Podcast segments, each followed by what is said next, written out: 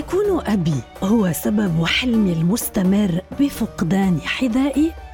شيماء العيسوي. مكان عادي جدا أحداث عادية جدا لا شيء مميز بالمرة. حتى أفقد حذائي فجأة لينقلب الحلم لكابوس طويل مرير. أحاول جاهدة أن أجد حذائي فيه حتى أعود للعادي المريح. أستيقظ ويراودني شعور خانق بفقدان الأمل. حلم متكرر منذ بدايات تشكيل وعي تقريبا. نفس الصراع فقدان الحذاء ورحلة ايجاده مع اختلاف كافة الأحداث والشخصيات الأخرى المشاركة. كبرت وظل هذا الحلم لغزا يراودني حتى درست التحليل النفسي وفهمت. لن أكون نسخة من أمي ابدا. أليس كذلك؟ أثناء علاقتي الغرامية الجادة الأولى وأنا امرأة ناضجة تسعى في طريق معرفة نفسها أدركت حجم مشاكل الثقة trust issues التي أعاني منها. خوف مستمر وتفكير لا يهدأ يمنعني من الثقة بحرف مما يقوله شريكي. لم أفزع لأنني على ثقة تامة أن أي عيب في شخصيتي أنا قادرة تماما على تعديله. فقط فزعت عندما لاحظت كم أشبه أمي. كم تعاني هذه السيدة المسكينة من مشاكل رهيبة في الثقة في شريكها. هي الأخرى. أبي يقودها للجنون كل يوم. كيف تعيش هذه السيدة مع كل هذه المعاناة كل تلك الأعوام؟ كيف أشبهها لهذه الدرجة؟ مستحيل. ظننت أنني على قدر من الوعي النفسي يقيني من الوقوع في هذا الفخ.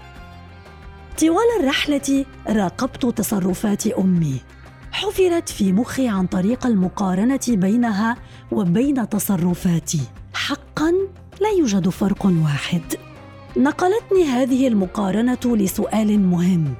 هل ورثت هذه المشاكل عن أمي؟ أم أنها فقط واحدة من الهدايا الرائعة التي أعطاني إياها والدي العزيز؟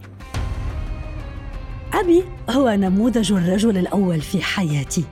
نشأت وأنا أشهد بشكل شبه أسبوعي مشادات ومناوشات بينه وبين والدتي بسبب شكها الدائم في خيانته لها ليس هذا الشك الارتيابي غير المبني على دليل إنما خناقات مستمرة بسبب سيدات في حياة أبي سيدات على علاقة بهم.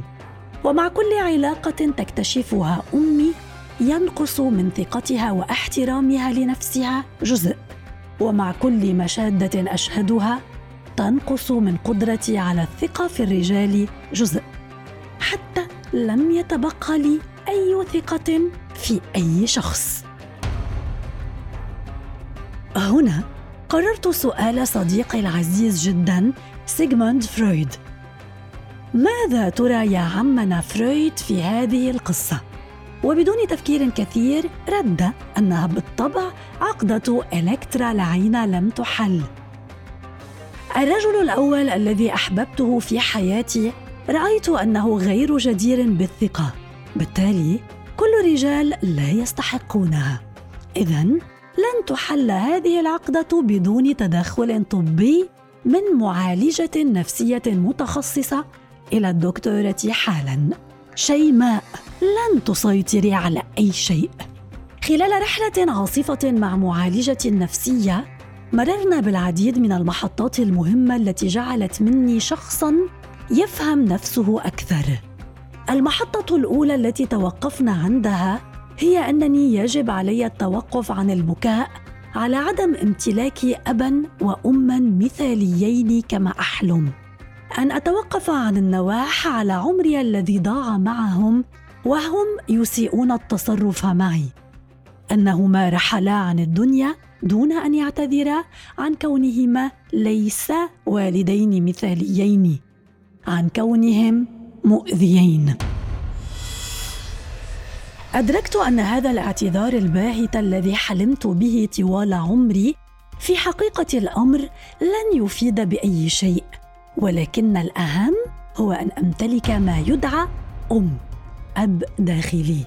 وهي المحطة الثانية التي توقفنا عندها. جاءت هذه المحطة نتيجة سؤال المعالجة لي. شيماء إيه شكل الأم والأب اللي كان نفسك فيهم؟ ومن هنا شكل مخي شكل الأب والأم الذي أريد. ومن وقتها قررت أن أكون أنا لنفسي هذا الأب وهذه الأم. ولا يمكنني إنكار أن كثيرا من الحروب الداخلية هدأت تماما بعد هذا الاقتناع.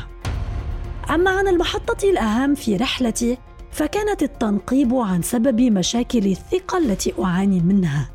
جلسة وراء جلسة طبقة تكحت وراء طبقة فتتبلور أمامي فكرة تبهرني أكثر وأكثر. رغبة مستميتة في السيطرة على كل الأمور. رغبة دفينة قوية تزداد قوة بعد كل موقف في السيطرة على مسار الأمور.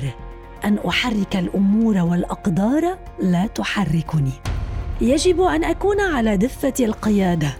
يجب أن تكون كل المسارات والاحتمالات تحت يدي. إذ أن وجود شخص خارجي يعيش حياته بشكل منفصل عني. لا أستطيع مراقبة أفعاله كلماته نظراته أفكاره حتى مشاعره. بشكل كامل سوف يصيبني ذلك بالجنون.